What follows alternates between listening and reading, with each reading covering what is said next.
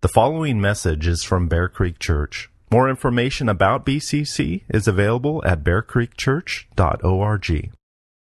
Hey, we celebrate this first advent um, of the Son of God, a point in history. I want you to remember a point in history that brought us the Prince of Peace, who not only purchased our peace with God, but who is our ongoing peace. The one who gives you something that surpasses all understanding. That will be from our text. So let's pray. Let's seek the peace of God together. Jesus, we look to you as the Prince of Peace, as the one who said, My peace I give to you. Let not your hearts be troubled, neither let them be afraid.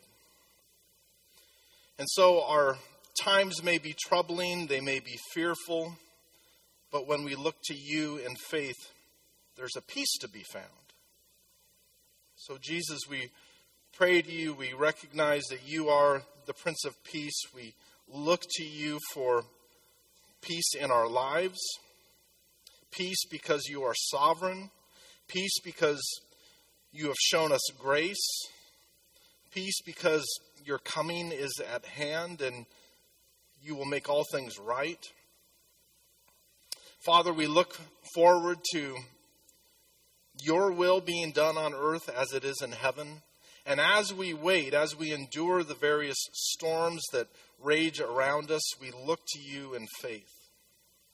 Lord, please grant us this peace as we consider your word, as we hear from you and are assured by you. Our hope is in you. And this is our peace. Help us to see, help us to experience this, we pray in Jesus' name for the sake of your glory. Amen. Okay, Philippians 4 4 through 7, a favorite passage uh, for many of us. Rejoice in the Lord always. Again, I will say, rejoice. Let your reasonableness be known to everyone. The Lord is at hand. Do not be anxious about anything, but in everything by prayer and supplication with thanksgiving, let your requests be made known to God. And the peace of God, which surpasses all understanding, will guard your hearts and your minds in Christ Jesus. This is the Word of God. And this is a, a favorite passage, like I said, of many. We long for uh, verse 7. Right? We long for verse 7. We long for having that peace of God that surpasses all understanding, for an experience of peace. Uh, and I imagine that we long for it because we tend to feel the opposite of peace. We feel war. We're at war because there are various circumstances and maybe people that we can't control. And that's what it comes down to. You can't control it. Maybe say that with me. I can't control it. No. Um, we feel at war. And we're at war because of these circumstances. We're at war with our own selves, even. And when we don't counter these various wars with faith, we're only left with a sense of what are you left? You're left with worry. You're left with a, a, an anxiety. So if your happiness depends upon you and your ability to control, then yeah, what choice is there but to worry? Of course we'll worry. And it feels like our experience, especially in uh, these holiday seasons, our experience tends to be the opposite of peace. We're reminded of the battles that we can't control. Little things like just driving in traffic is war. Shopping at Walmart during Christmas is foolish and war. Um, not wanting to disappoint anyone, getting that, that special item, it creates a sense of turmoil anxiety in us. Life is a battle. And those things are insignificant and small, and some of you might be thinking to yourself, I wish those were my problems. That these kinds of battles were all I had to deal with. But instead, you're dealing with things like abandonment and shattered dreams and chronic pain and disability, dread of loss. We're at war with our surroundings. We're at war within our own souls. And what we crave is peace. I like this passage in Philippians because not only are we promised peace in verse 7, we're also told how to receive it. Verses 4 through 6, well, they lead to verse 7. Verse 7 and the promise that our minds can have this sense of assurance and calm, that our hearts can have peace and be guarded in the Lord. Not because the troubles um, are just quickly dealt with and they vanish, but because our hope is in the Lord. Because our faith is in who He is and His promises to us, because we know that no matter what, He's with us. In these verses, we're given four instructions that lead to peace. But uh, before we look at these verses together, I, I'm going to ask you to do something that I haven't asked you to ever do before. And I know this is going to be difficult for some of you, those of you with kids, because you don't know what's going to happen.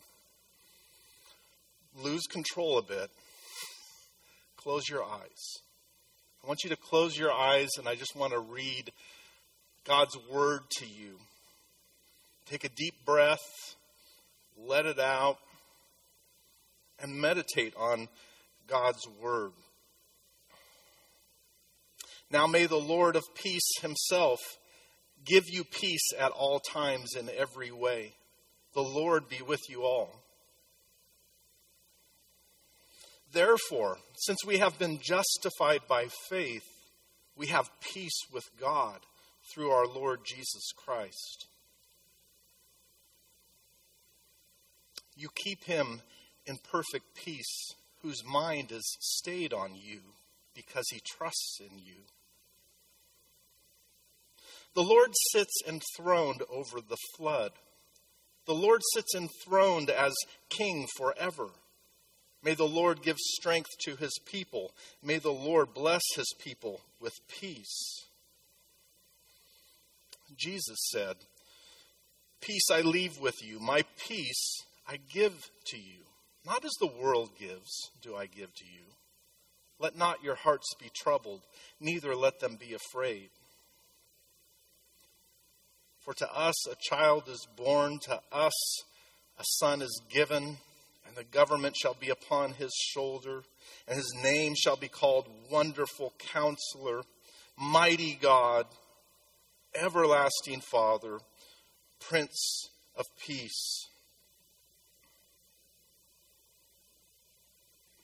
For you shall go out in joy and be led forth in peace. The mountains and the hills before you shall break forth into singing, and all the trees of the field shall clap their hands. Again, Jesus says, I have said these things to you, that in me you may have peace. In the world you will have tribulation, but take heart. I have overcome the world. May the God of hope fill you with all joy and peace in believing, so that by the power of the Holy Spirit you may abound in hope. Okay, go ahead and open your eyes. Here's what these gifts of God tell us about peace. Second Thessalonians 3:16. I love the description given there. The Lord of peace. The master of peace. It makes me think years ago I had um, I had some defective water pipes in my house. Apparently, during the construction. It was so old they they recalled the pipes years after my house was built. I had these defective pipes under my house, and and one day years ago, I heard a certain sound, kind of smell moisture, and I realized that the sound was coming from under my house. And so I went out to the crawl space, opened things up, and I looked and confirmed that yes, there was a pond under my house. There was a flood. And I knew enough to, you know, to, to go out to the water main to turn that off. I knew enough to figure out I, I got to get some kind of a pump and get this pond out from underneath my house. Um, and it's interesting how much you take indoor plumbing for granted. when you're without it for days, it's like, oh, that doesn't work too. I can't do that. Now I have some um, appreciation, and I, you know, I have some limited abilities. I can, I can fix. I've, I've fixed some broken pipes. I can do that, uh, but I don't have the skill to replace all of them. And that's what really needed to, to happen. I, I, what I needed was not a do-it-yourselfer, uh, a YouTube video, instructional video on doing this, or some confident amateur to come in and help. What I needed, I needed the Prince of Plumbing. I needed the Lord of Pipes. I needed the Master of such things. And when my when my Savior finally arrived and started the work, there is a sense of relief. There is a sense of peace. Yes, even after getting a big bill, it's worth it to have your, to know that it's done right. That it wasn't me trying to figure it out. There's peace in, in this sense of confidence, knowing that, that Someone who masters this is at work. The plumber's presence is peace for that particular problem. And Jesus is the incarnation. He is the presence. He is the embodiment of peace at all times in every way. He is the ultimate answer to all of the problems that, that make us feel like we're drowning. He's the Lord. He's the master of peace. He is the giver of peace. And He gives us peace, or it's available to us, not, not sometimes, but at all times. And in every or in, in a variety of ways. We have His peace because He who is peace is always with us.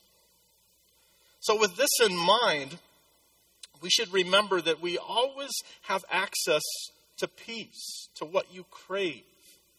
Unlike the plumber, Jesus wasn't going to schedule us out two to three weeks. And this isn't to say that the practical problems of our lives are instantly fixed, but his presence in the midst of them is an assurance that guards our hearts and our minds. Okay, but here's our problem our problem is we know that we don't always experience peace. We don't always feel at peace. And what this tells me is the problem is not with Jesus, who is always with me, who is always wanting to give me peace. So the problem must be with me. The problem must be with us. And so we must be intentional in seeking out and receiving what Jesus really wants to give us. Romans 5 1, one of the passages I read to you, tells us of another kind of peace. Because Jesus not only gives us peace in the circumstances of life, but most importantly, He is the one who has made peace between us and God. So, in light of forever, who cares about an earthly sense of ease and comfort? Who cares about short term life where, where you have everything that you could possibly want? You could have riches, no worries, good health, satisfaction at your work. You could have just fulfillment and helping people. You can have the love of friends and family. But what good are these things these temporary things if you're not right with God.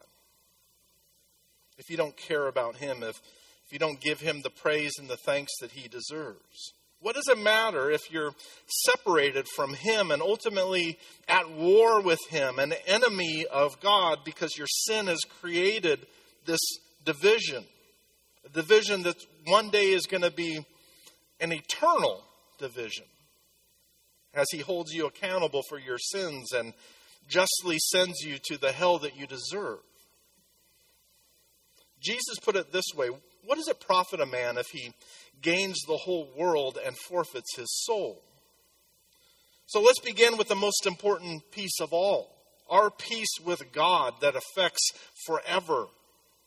And the great thing about having peace with God is that it affects our outlook, it affects our today, our peace in the here and now. And so we can experience peace in the things that, well, the things that don't go our way. We can experience peace in the midst of loss. We can experience peace in the middle of suffering because we know that God is with us and for us and promises to work all things for our good. It's the really the best of both worlds, knowing that you are at peace with God because Jesus has justified you and that God is with you and at work in your life. So if you know and love Jesus, there is no, really, there is no future dread. There's no future dread because truly knowing, repenting of our sins, turning to Jesus in faith means that we're no longer enemies with God. And that most important piece, the one that affects forever, is ours in Christ. And yet, why aren't we experiencing peace? Isaiah 26 3 tells us that the peace given to us has to do with our trusting God and keeping our minds stayed on. Keeping our minds stayed on or sustained unrelentingly, continually, persistently trusting Him. So now we get a sense that peace requires a bit of, of focus, intentional effort on our part. It's a bit of a, a paradox that you need to fight for peace. You need to make a lot of effort. You need to fight for peace. The Lord of peace is available, His schedule's always wide open. In fact, he's not only available, but he's dedicated all of his time to us. He's not too busy with someone else's problem. He's, he's right there for each of us because he loves us. And he's able. He's able to care for all of us. And he will keep us in perfect peace when we trust him in faith. If you keep your minds stayed on, focused on, thinking on, meditating, believing on Him. Psalm 29, 10 through 11, another passage I read to you, says, He is Lord, the maker and sustainer of all things. He is Lord over the flood in your life. He is the sovereign.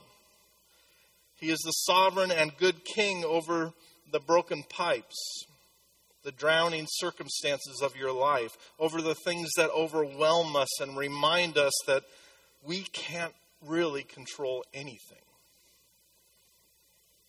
He's Lord over all. And He doesn't simply come to the rescue, but He intends all of these circumstances for our good. And when we know this truth, how many times I go to that passage, Romans 8:28, all the time. I cling to that. We need to cling to that realization. Every every single circumstance is ordained for your good.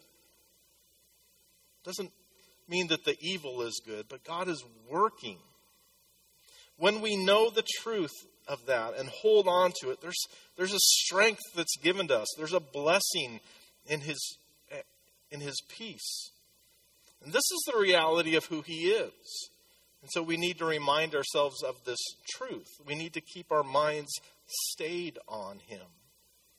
Trust in the one who is enthroned, the one who is king, the one who is sovereign over the circumstances that we don't like. You can trust him in your diagnosis. You can trust him in the problem of the pain of abandonment. You can know that he sits enthroned over our government and all of the things that tempt you towards fear and frustration and anger and turmoil. John 14, 27, Jesus specifically, the one whose birth we celebrate, the Word made flesh, he promises to give his peace to you. Not a worldly assurance, but an assurance that says, don't have a troubled heart. Don't be afraid.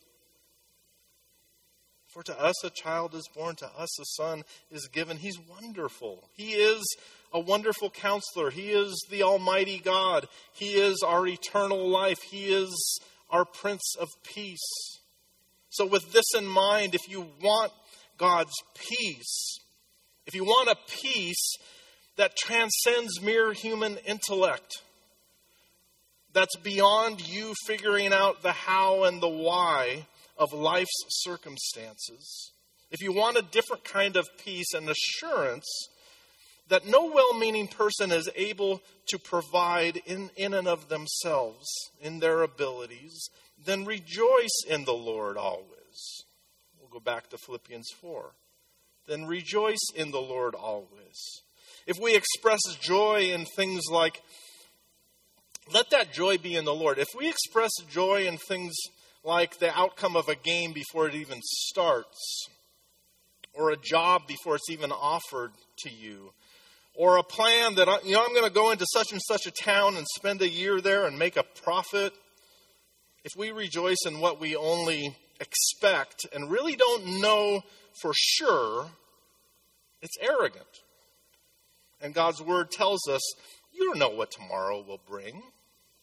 Can't control it. Your life is a mist that appears for a little time and then vanishes. Instead, you ought to say, if the Lord wills, we will live and do this or that. And the point is, rejoice in what God, who God is, and what He's promised you, what He's given to you. It's not just rejoicing in and of itself. It's not just it's not rejoicing in the things that you assume that you can control. That's boasting. No, we rejoice in the Lord and not rejoicing. Think about that. Not rejoicing in what He's actually given us. What is that? well, that not only misses out on an opportunity for real joy, which leads to peace, but it's ungratefulness. It's communicating a lack of appreciation or a, maybe a sense of entitlement, a denial of His grace. So we need to open our eyes. We need to to be the to um, know the blessings of God that are ours, the promises that we know will be ours. We need to open our eyes to the fact that all of these are given to us, that apart from God, we can do nothing. And so we rejoice in Him always. We rejoice when there's a victory. We rejoice when there's a healing. We rejoice when there's a success or a blessing. We rejoice in the things that God has given to us in this life, and in doing so, we rejoice in Him. We rejoice in the Lord, rejoice in His incarnation. Rejoice in the Word became flesh and dwelt among us. Rejoice in His sinless origin, in His sinless life, in His teachings and comforting assurances to us. Rejoice in His care for us, in His humble sacrifice for us. Rejoice in his resurrection that gives us hope, hope in the defeat of sin and death. Take joy in his ascension, that he is your perfect high priest who actually knows what it is to be human. And what a wonderful thing that is. Rejoicing in his humanity, rejoice, rejoicing that he's sympathetic he knows what it's like to be human. He knows human weakness, and He's gentle with us because of it. He intercedes for you, and He's coming again for you. Oh, there's so much to rejoice over and not take for granted. There are times, yes, when we don't see any good, when we don't understand why God is doing what He's doing in our lives, and we don't feel happy about the things that are going on. What do we do then? Well, we, we rejoice in the knowledge that He does all things well, that He sits enthroned over every flood, every circumstance of our lives. So even if we don't understand, even if we can't find anything particularly good, practically speaking, in a situation, isn't He worthy of our trust? And in that we rejoice. Isn't He worthy of our praise and hope and happiness? And so, shouldn't we rejoice in this, in who He is? Shouldn't we rejoice in Him always? And, and when we realize this and we say, yes, it's interesting that Paul says, okay, then he repeats himself. Yes, rejoice. And again, I say, rejoice. It's that important. A second instruction for peace is found in verse 5 of our text. Let your reasonableness be known to everyone. Reasonableness. What is it? Let your, some translations say, let your gentleness be evident to all. Let everyone see that you're, that you're a kind and humble and forbearing person. Have a reputation for showing God's grace. Wouldn't that be, wouldn't that be great? That's the expectation here. Or this is something that we ought to strive towards, that ought to be evident in our lives, and it will lead to peace. Have a reputation of being a gracious, gentle, kind person. And of course, there's a, there's a practical instruction there because if that's how you relate to people, you're going to have peace with, with people. It's going to have an impact on your human relationships. There's going to be peace instead of conflict. And yet, um, some situations are really difficult. And Paul isn't telling you to be some pushover, to be spineless, and to not stand for what's right, to not care about injustices. That's not the point. He's not telling you that. He's telling you be like Jesus in the midst of however you deal with that situation. Be like Jesus. Jesus had some conflicts. Be patient, be humble.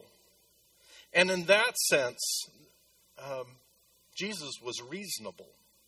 He was gentle, he was patient, he was gracious.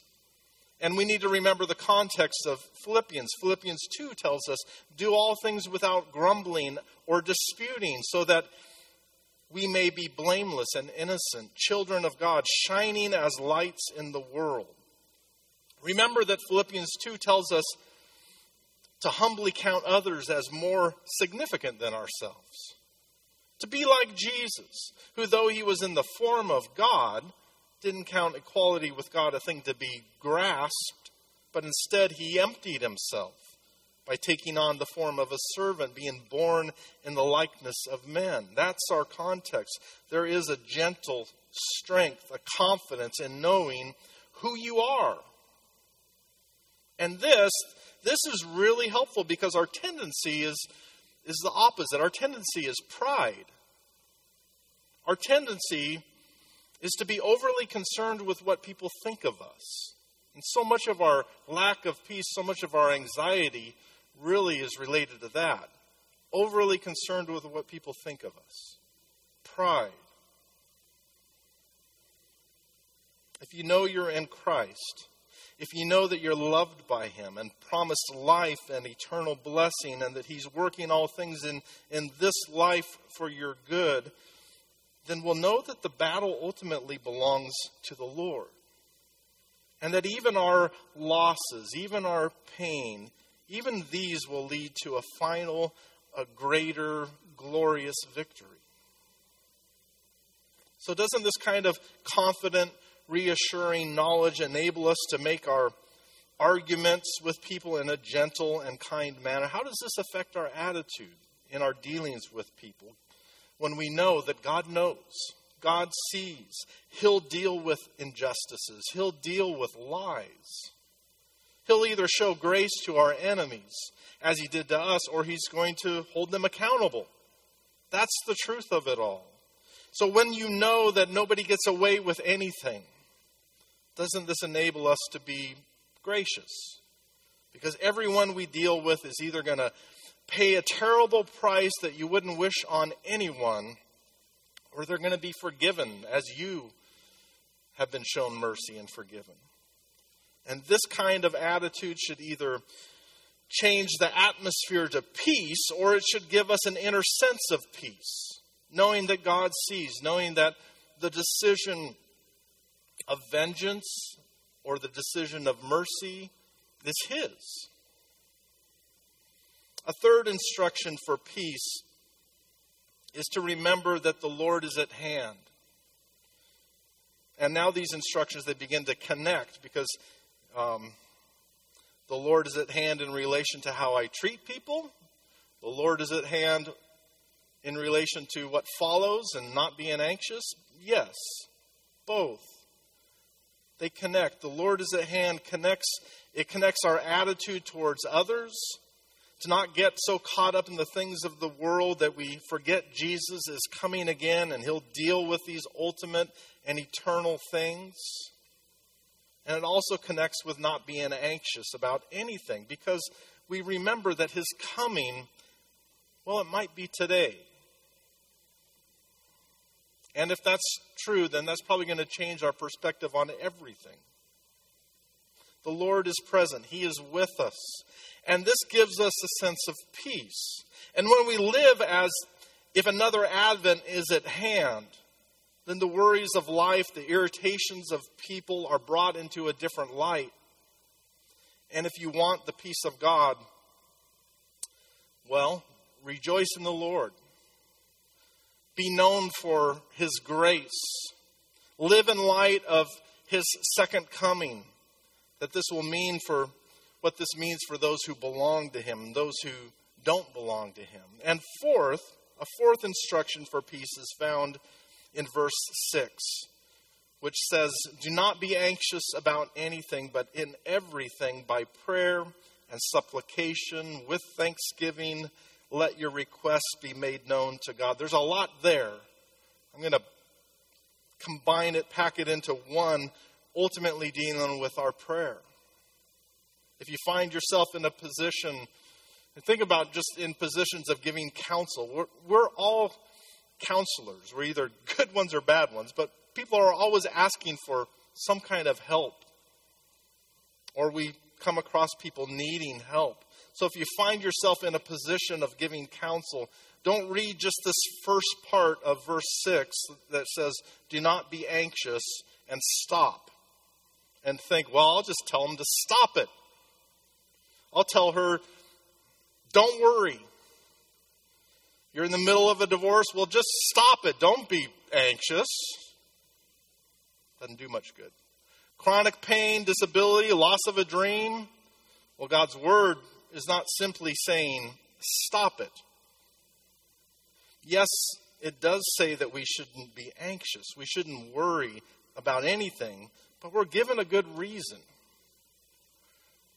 we're comforted with the truth that God is with us. The reason we should not be anxious is that we have access to God in prayer.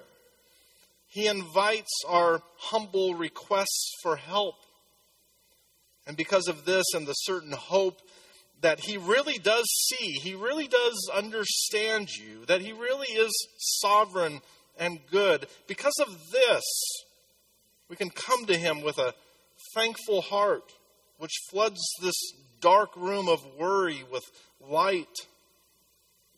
So when you're in a position of giving counsel, think of yourself as a, as a messenger of peace, turning on the light of God's sovereign care. And with compassion, saying something like, You know, I can't imagine. I can't imagine how hard this must be. Let's pray. Let's pray. Let's go to the Lord together. Let's ask for his help. And in that prayer, you thank God for who he is. the joy producing hope that's ours because of Him, His kindness, His grace to us, His unlimited power to grant our requests, our trust in His goodness to do what is best. And in this time of prayer and asking God for help and thanking Him for His grace, what are we doing? We're casting all our anxieties on the only one who can really truly help. The only one who really is in control and good. Each of these instructions that lead to experiencing peace, each of them have God at the center. He's at the center of our joy. He's at the center of how we treat others, why we treat others the way in which we do. He's at the center of making all things right when He comes again. And He's truly at the center of every, every ordained, anxiety producing, painful circumstance, using it for your eternal good as He invites us to pray, as He invites us to come to Him, as He in, he works to grow our relationship with Him, to humbly ask Him with thanksgiving because He's sovereign over all. So, peace. What is peace? Is it a sense of calm? Is it a lack of turmoil and worry? When Jesus, think of Jesus, when he approached the cross, he prayed he prayed for another way. He prayed that the Father would remove this cup of suffering. And yet, Jesus was resolved to do the Father's will. He trusted the Father, he obeyed the Father. Clearly, he, the Prince of Peace, was troubled. We're going to face a lot of troubles in life. What do we do with it? Clearly, Jesus was troubled over what was coming, and yet he went to the Father in prayer. He trusted him perfectly, and then he purchased your peace. We might describe peace as an emotion of calmness, and yet, when I think of Jesus, it means that peace goes beyond a particular moment and it looks to the ultimate end with a calming confidence. You may be in the middle of a fearful storm, but when you reflect on the joy that is yours in Christ because of his grace and promises to you, there can be a, there can be a simultaneous peace. Doesn't mean you like your situation, but you trust him, and there's a simultaneous sense of peace. The peace of God surpasses the very moment. It reminds you that you belong to him. It assures you of his good purposes, his certain and the certainty of your hope in Christ. And this, this is the peace of God. This is the peace of God that guards your hearts and your minds in Christ Jesus. And we receive it when we look to him in faith. Let's pray. Father, as we await the celebration of Christmas Day, as we experience various frustrations and irritations, we ask that you would give us minds that are stayed on you. Help us to focus on you and to have faith in you and to know you. Remind us to fight for your peace in our hearts, to fight for joy not taking for granted your many blessings, but instead acknowledging your goodness to us in Jesus, your goodness to us in so many of the small details of life. Make us a people who express this. And as we express this, trusting that, that you will give us peace. Father, make us more and more like Jesus. May your Spirit work in us to bear fruit for your glory, that we that we would be humble, that we would have a reputation for being reasonable, gentle, and gracious. In light of Christ's coming, make us gracious to others and mindful of eternal things so that we might respond to anxiety with faith, humbly coming to you in prayer, asking because you invite us to ask, and thankful because, wow, what an incredible privilege.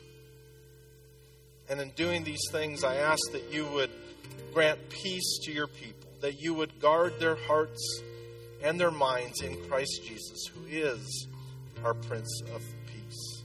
We pray in his name. Amen.